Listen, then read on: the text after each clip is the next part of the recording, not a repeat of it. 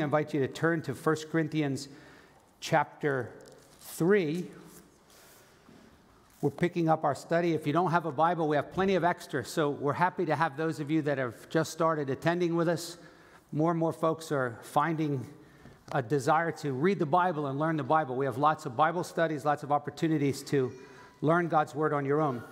We're in the midst of talking about rebuilding a healthy church, and we said that the church was experiencing division and the division was over leaders, but ultimately the division had a couple sources. One was they didn't understand the value of the gospel, and we talked about that last week.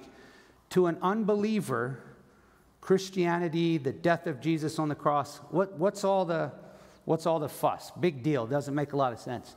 But to a believer, we have what we call gospel glasses. So Paul gives a category of people in verse 14. Look at chapter 2, verse 14. He says, A natural man. A natural man is just an ordinary person, a person who does not have the Holy Spirit inside of them. If you are not a born again Christian, you are a natural man. Left to yourself, when you die, natural men and women end up going to hell. Jesus said, You must be born again or you will not enter the kingdom of God. When you become born again, the Holy Spirit comes inside of you.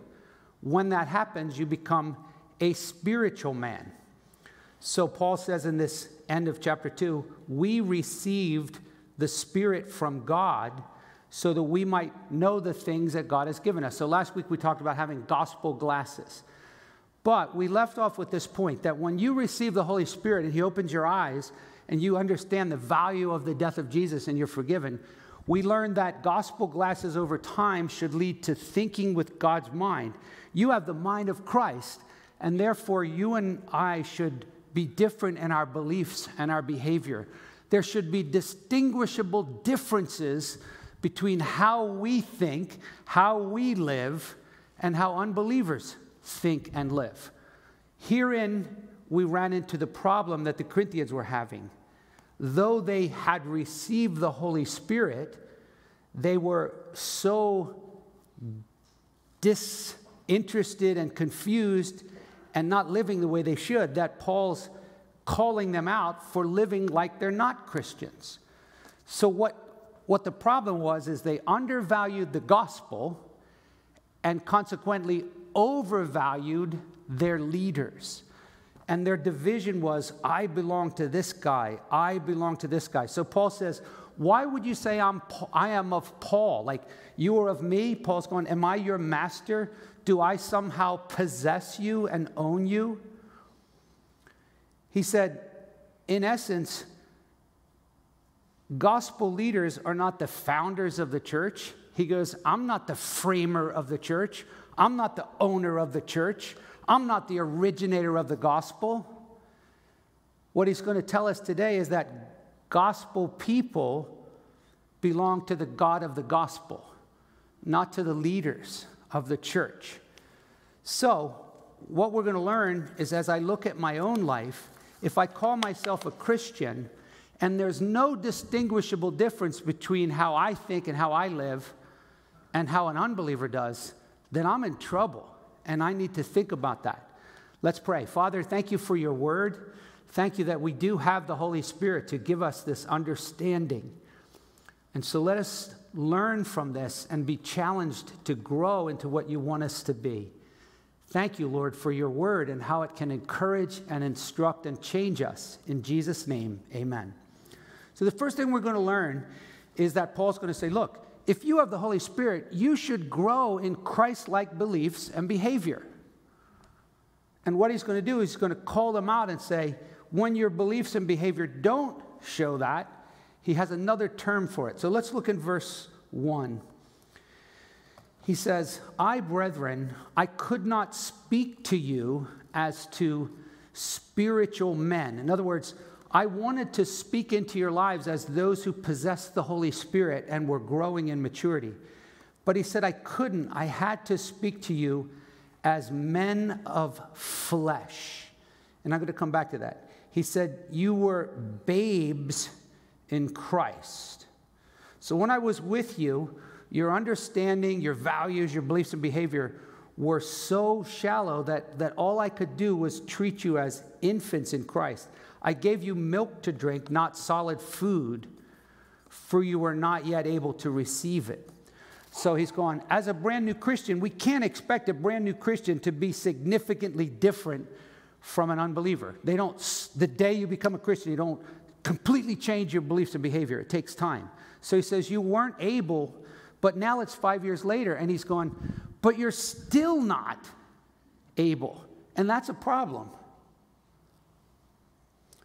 Why weren't they able? Look at verse 3. He says, For you are still fleshly. Or if you have a King James Bible, the King James uses the word carnal. Now, when the Bible talks about our flesh, sometimes it's just talking about our skin, right? So in 1 Corinthians 15, it says there are different kinds of flesh when God resurrects us.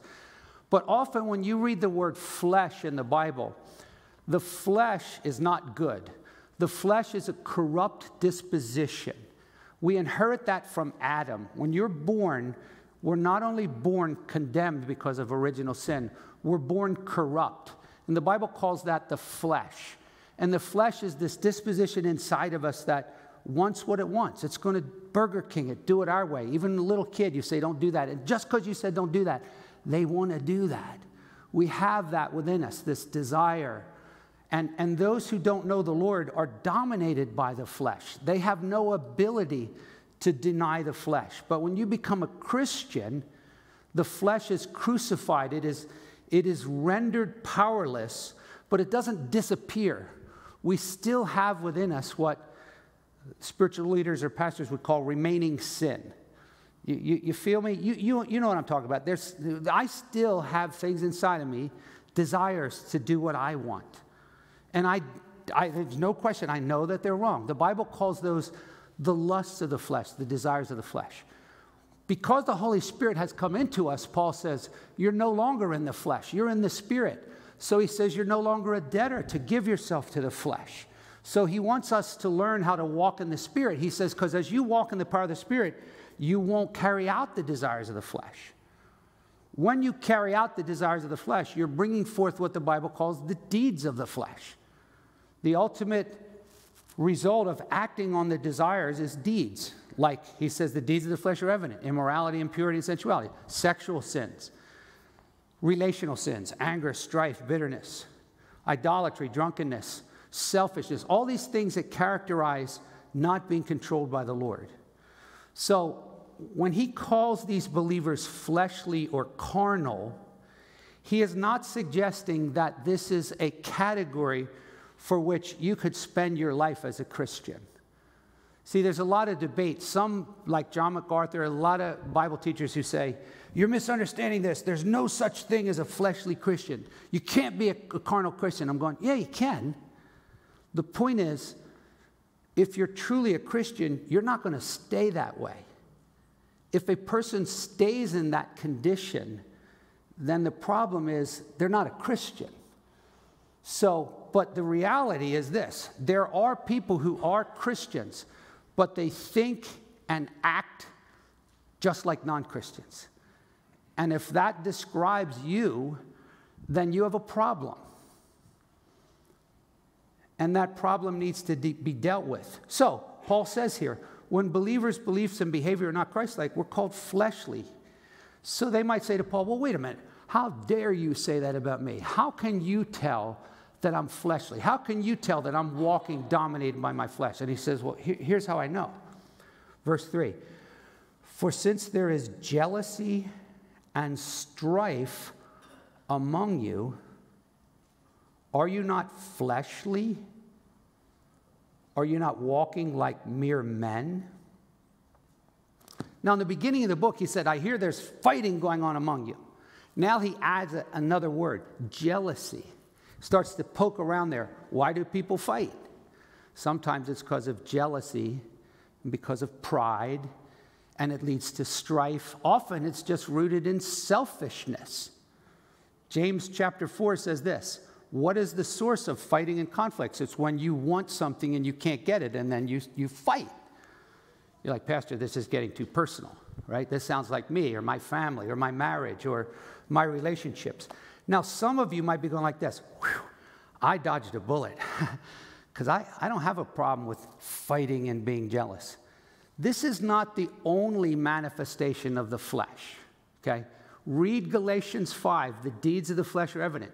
As I said, some of these manifestations are sexual sins, but some of them, what he picks up on here, are relational sins. He goes, if you can't get along with one another, you're walking in the flesh. And that's not appropriate for Christians. In fact, he says, think about it, verse 4. When one says, I am of Paul, in other words, if you are, are identifying yourself as belonging to your leader, you have demonstrated, as he says in verse 4, are you not mere men? Are you not walking like men? Now, this is what's scary in American Christianity. There have been very detailed surveys taken by Barna Research, things like this, and, and, and anonymous. And it's staggering how many people in America call themselves not just Christians, but born again Christians, but don't believe in the resurrection, don't think Jesus is the only way. Their morals are no different from unbelievers. Long as they don't get caught, it's okay to lie, it's okay to have affairs, it's okay to live together before you're Christians, fight a lot, argue a lot, totally preoccupied with money. As long as you're safe, the divorce rate no different from unbelievers, not that there aren't biblical grounds for divorce. But the problem, as A.W. Tozer said, with Christians in America, or the reason there aren't more Christians in America is because of Christians in America. So, so, so the problem with, with the Corinthian church is there was too much of Corinth in them. And Paul's gone, this is not good. This is, this is not what God's desire is. And so you and I need to just think about our own lives and say, hey, if my beliefs and my behavior aren't changing and becoming like Christ, then either I'm not a believer or I'm what the Bible calls fleshly, dominated by the flesh. And we're going to come back to how to cure that. Okay? So, now Paul's going to spend the rest of this whole chapter curing the problem. So he identifies the problem in chapter one. You guys are, are fighting over one another. The root of that is you're in the flesh. But rather than deal with it right away, he goes, let's start with the gospel. You, you misunderstood the value of the gospel. Now that he's fixed that, now he's going to go back to the problem about leaders. And what he's going to tell us is when you misunderstand the value of the gospel, you're probably going to misunderstand the value of leaders and the purpose of leaders. When you miss the meaning of the cross, you and I will act more and more like the world. So, what we're going to learn in verses 5 through 9 then is as, as Christians mature in our spiritual condition, we're going to learn to think rightly about our leaders and rightly about our Lord. The fact is, let's use mathematics. When churches multiply, they need to multiply leaders when leaders multiply in a church, we must not divide over leaders. Does that make sense? It's not, not rocket science. When leaders multiply, we must not divide. So there's a couple things I want to say about leaders. Number one, in verse 5, Paul's going to tell us this gospel leaders are merely servants of God. That's all they are. They're just servants. So, whichever pastor or elder stands before you, just think of them as servants of God. Don't think of them as masters. Don't think of them as someone to whom you belong. I am of John. I am of Austin. I am of Tom. I am of Paul. I am of Paul. But think of all of your leaders, both the ones in your local church as the ones that you watch on television, those that you admire, you read their books. Just think of them as servants of God. And hence, if they are servants of God, they belong to God, and you belong to God. So let's keep the focus on God. So let's look at how he unfolds this. It's kind of cool. He uses an analogy from agriculture.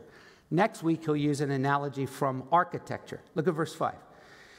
Okay, how should I think of my leaders? What then is Apollos? And what then is Paul? He goes, I'll tell you what they are. They're servants. They're servants Well, what was their role in our lives? They're servants through whom you believed. But then he said, even as the Lord gave opportunity. Okay?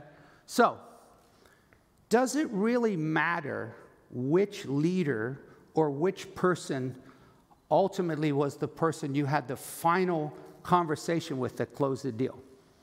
So, for example, you witness to your friend for years, you bring them to church, and maybe I'm up here preaching and I give an invitation. Who am I but simply a servant of Christ through whom someone believed? They may believe through your witness, they may believe through my witness, they may believe through Billy Graham's witness, they may believe through the Holy Spirit as they're reading the Bible, but Paul says, think of your leaders merely as servants. So, what will that look like? Well, think about it. Suppose someone sent you a gift regularly, someone who really loved you sent you awesome gifts. Would you really care which FedEx guy delivered it? Does it matter who the Amazon delivery person is? Now, if it does, we have other problems. If we're not going to talk about that, but you, you, get it. Like, why would I be pre? It's like the, the little kid who he opens his, the, the package and then he just plays with the paper. You're like, what are you doing? So this idea of servant leadership is confident in the Bible, or, or it's, it's relevant and practical in the Bible. You don't believe in a leader. You simply come to Christ through people, and sometimes it's through leaders. So, therefore, how should I view my leaders? Number one, they're servants. Number two, this is going to sound kind of deflating, but leaders are disposable. God is indispensable. You're like, disposable? Should we just cast them to the side? Well, well follow what I'm saying. Look what he says in verse 6. He says, I planted, Apollos watered, but God was causing the growth. So then, neither the one who plants or the one who waters is anything. So that's what I mean by leaders are disposable. Now, please don't kick me to the curb. You, you, you follow what I'm saying. But ultimately, Paul, Apollos, they're not anything but God. He's the one who's important. Not gospel leaders, but the God of the gospel. So, something that struck me here is I always took this verse to be uh, an illustration of personal evangelism. You know, personal evangelism would be um, you met somebody and you, you, you planted the seed, and then I met them later, and then I witnessed to them. I put a little water in it, and then someone else came along and put a little more water, and then God brought them to Christ. And there is an analogy for that in New Testament. But, but I've changed my view on this as I study this. What I think Paul means here when he says, I planted, is that I planted the church corporately. And the reason why I think he means that is because in the next analogy, he's going to use the same analogy. He's going to say, I laid the foundation of this church. Other people have come along. So he's simply saying, Hey, Corinthians, look back at your church, and you guys can do this. Remember, we talked about this. Read the book of Acts. He comes into Corinth, he's there for three years, preaches the gospel. He says, Look, I planted this church. When I left, Apollos came in. He began to teach and water. More people came to Christ. The church continued to grow. But ultimately, God was the one who causes the growth. In the history of this church, there were a small group of people that began to meet in a home. The first full time pastor they called, many of you may remember him, Jay Button, for 25 years. So one could say there was a core of people under Jay Button who planted. Others have come along since then. Those of us who are on pastoral staff now, we're, we're watering, we're continuing to, to pray and, and, and help the church to grow. But ultimately, God causes the growth. And we should celebrate that, amen? We don't have more people here because we're giving away free televisions. We're not baptizing seeing converts because we have a slicker program here. We're user friendly and our pastors are contemporary with Yahweh tattoos and we hold little puppies and it's God's power. God's the one that's building his church. So, in light of that, because we're like cords, we're not the power source, Paul goes, adjust the way you think about your leaders. So, gospel leaders are disposable, God is indispensable. Third, and this is, this is just as important, is to recognize that gospel leaders have diverse tasks, but the same goal. Now, think about that. And we're not just talking about your pastors, but your elders, Sunday school teachers, anybody who's a leader in this church. We have diverse tasks. We don't all do the same thing. We're different. We have different gifts. We have different personalities. We have different tasks, but the same goal. So look with me in verse 8. Now, he who plants and he who waters are one. That's interesting. Think about that. We're one. What does he mean by that? We're one body in Christ and we have one goal. So, so what is our, our mission? To advance the gospel and to make disciples who make disciples. So, whether it's our children's workers, elders, Sunday school teachers, small group leaders, anybody who's doing ministry here, we all have one common goal, and that is to bring people to Christ and help them to grow. Now, ask yourself, what's your part in that? What are you doing to help bring people to Christ or to help those who have come to Christ to grow? If, if, if you go, really nothing, then that's what you're doing, but that's not what you should be doing. And we want to bring you along and help you. This is not to shame you, it's to, it's to equip you, it's to encourage you. Those of you who are doing ministry, there can be a tendency to undervalue your ministry or to overvalue your ministry. Well, I'm not up there preaching like so and so, so mine doesn't matter. But if somebody doesn't set up these chairs, we're going to still have a problem. So everybody's ministry matters. So we have different tasks, we have different gifts. We're not all the same, but we have the same goal. And let's remember that. But you say, well, at the end, if we all have a different job, how does the boss view us individually? Great question. And, and this is really encouraging. He says, verse 8, He who plants and he who waters are one, but each will receive his own reward according to his own labor. So listen to this God will reward you for faithful work, not fabulous success. God will reward you and me individually for faithful work. It doesn't say here, you will be rewarded according to how many people get saved. You will be rewarded if you teach kindergarten and, and the five year old comes up and say you changed my life. You reconciled me and my parents. I was on the path of destruction. No you're rewarded according to your labor. I asked my students this week at Cairn what is it about group projects that you don't like? And one guy just shouted out because there's always slugs in the group who don't do anything. But then we all get the same grade. Mark this down. That's not how god evaluates his servants right? Too many times we use we, we, we all the way home. The Bible says in Galatians 6 each one of us must carry our own load. And this is cool to think about because you may feel that what you do goes unnoticed. And that may be, unfortunately and sadly, the case in certain things. Like, I would highly doubt how many of you know who counts money downstairs, who does financial things. There's lots of things that take place behind the scenes of man but not behind the eyes of God. He sees it. And I want to encourage you. Look what he says. You will be rewarded according to your labor. Now, next week, we're going to talk about what are those rewards? Am I going to have a pile of crowns on my head? What, what am I going to do? Am I going to get a bigger mansion up in heaven? So, we want to think that through, but just mark that down. God will reward you for what you do, whatever form your ministry takes.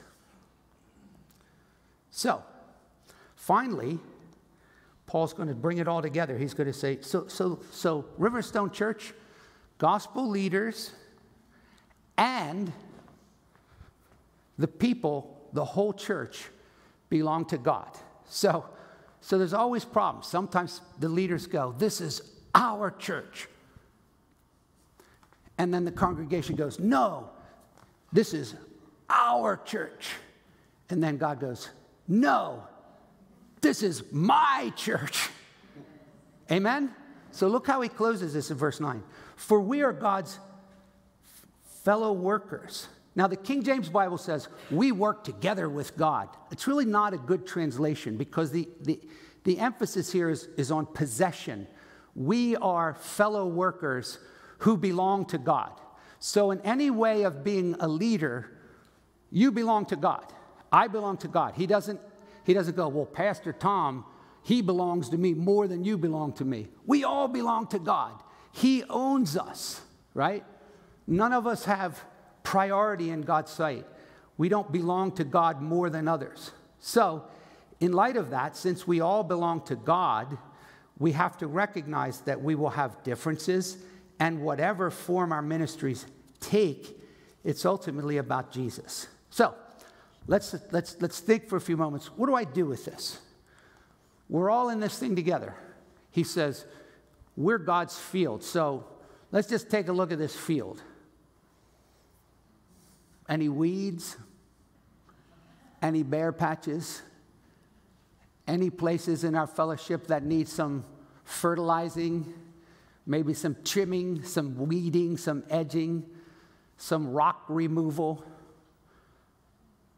Yeah, but stop looking this way, and we all can look this way, right? So it's individual, corporate.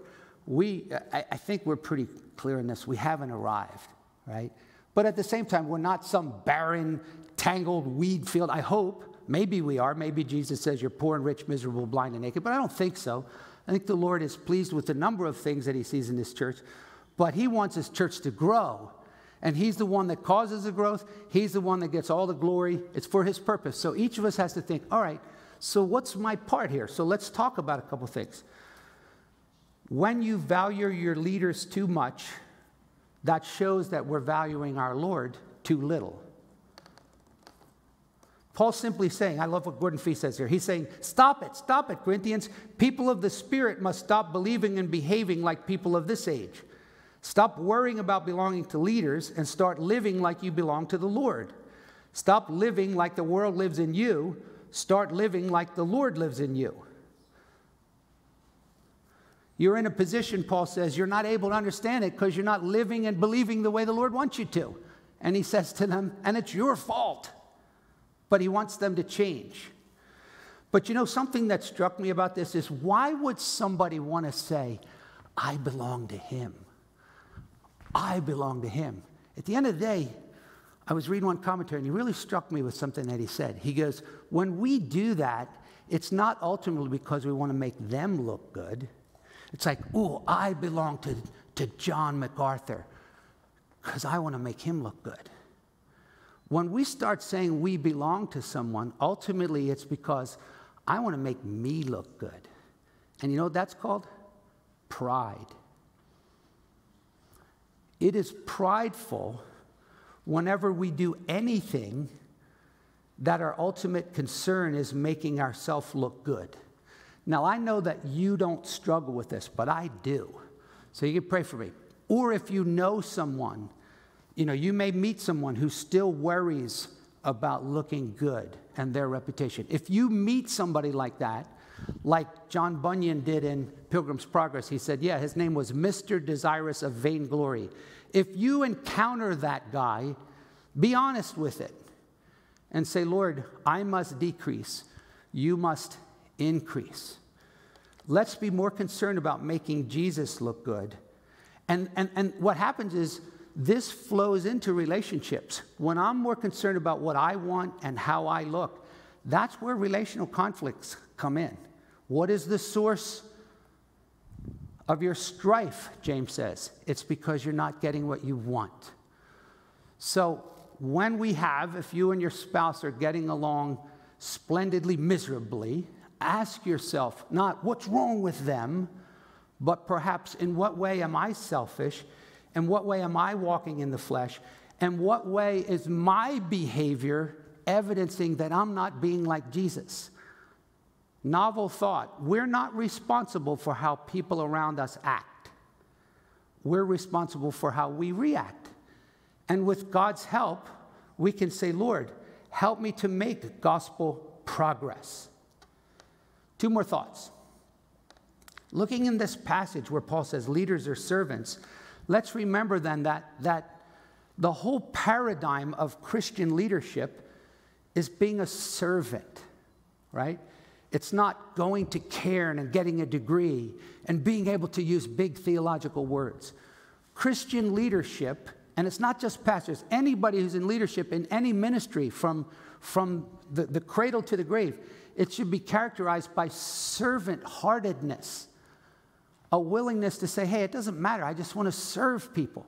I was reading Chuck Smith's book, the, the founder of Calvary, Chap- Calvary Chapel, and he was telling the story of how a guy came into his church and told him how he wants to be a Calvary Chapel pastor. And he began to talk about all his unique gifts and his understanding of Scripture. And, and Chuck Smith said to him, Yeah, but here's the thing can you clean up vomit in the bathroom? clean up vomit in the bathroom? Excuse me, I exegete the Greek text. I cannot wait on vomit and leave the Word of God, right? So let's just remind ourselves we're servants, right? And if that little child needs ministry, I'm serving him because I'm serving him. He's not asking us to do anything he didn't do, right? He said, You want to be great? You want to be a leader? Don't be like the world. Don't climb over people's back. Be a servant. Make yourself a servant to all. And I need to remind myself now, a brief word to those who are in leadership, particularly those who are some way in charge. We must be ever mindful of who is ultimately in charge, right? Who is in charge of this church? Jesus. To be a servant doesn't mean that we abdicate our leadership. It doesn't mean we're everyone's errand boy or girl. And at the end of the day, what I need to remind myself is that's the basic stance of all Christian leadership, is to be a servant. So pray that God will multiply servant leaders in our church. And those of you who are leaders, the Bible says it is enough for a leader to become, or a disciple to become like his leader. If we model servant leadership, we will multiply servant leadership. And finally, the last thought is this Paul says to these Corinthians, Hey, listen, here's the thing. I led you to Christ, you were doing well, but you're fleshly. You're acting like unbelievers. You're thinking like unbelievers. No one would even know you're a Christian. I remember once a guy preached in a church. I brought him in as a guest speaker, and he goes, That guy's in your church? This was a former church. I said, What do you mean he's in it? He goes, I work with that guy. I said, So what? I said, He's a leader in our church. He goes, I work with him.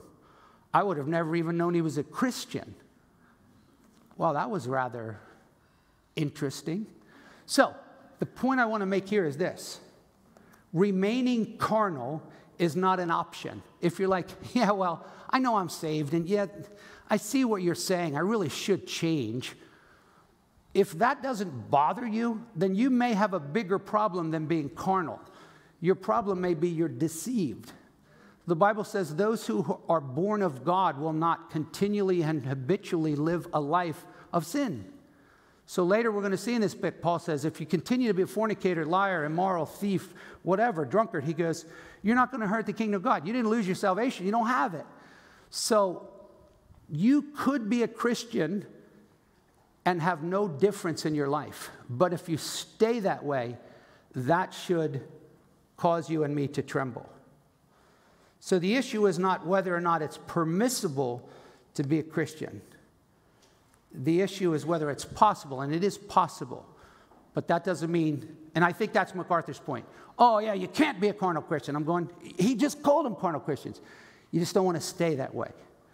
Now, I think if we're all honest, we would all say, well, I mean, Tom, there's some areas that I'm not acting like Christ. Yeah, get in line. But that's what's exciting about the word is whatever that area is, let's lean into that in the power of the Holy Spirit and not use that as our comfortable excuse. Well, that's just my background, or if you know what happened to me. Let's lean into those areas where we know we're not behaving and we're not believing like Christ. And because we're people of the Spirit, let's pray that God will change us. So when we pray together with people, it shouldn't just be about Betty's diverticulitis, Nancy's gingivitis, Barry's arthritis, but could you pray for me because I'm not patient? Could you pray for so I'm lustful? Could you pray for me because I'm lazy? Could you pray for me because I'm angry? Could you pray for me because I'm right? We're growing together so that our beliefs and behavior ultimately are more and more like Christ. And people look at us and they say, That's what I want. That's what the world needs. Amen? Amen? All right, let's pray. Father, thank you. Thank you for this passage. It's exciting and it's encouraging to realize that our transformation is not by our self will, it's by the Holy Spirit. Lord, all of us at times have been guilty of being fleshly, of being dominated by worldly beliefs and behavior. But I pray that you'll shake us from that in repentance and faith. Thank you that you bought the church with your blood, and it's your desire to turn us into servant leaders who don't care about getting the credit, but boasting in God and giving you glory. Raise up more and more leaders in our church. And thank you so much for the many, many people that are so willing to serve. Help us to be honest as we evaluate our condition and see the areas that you want us to grow. Thank you that you are building the church. And I pray for all of the leaders, including myself, that you'll lead us not into temptation and deliver us from evil. Thank you for the help and support and generosity and service from every believer here.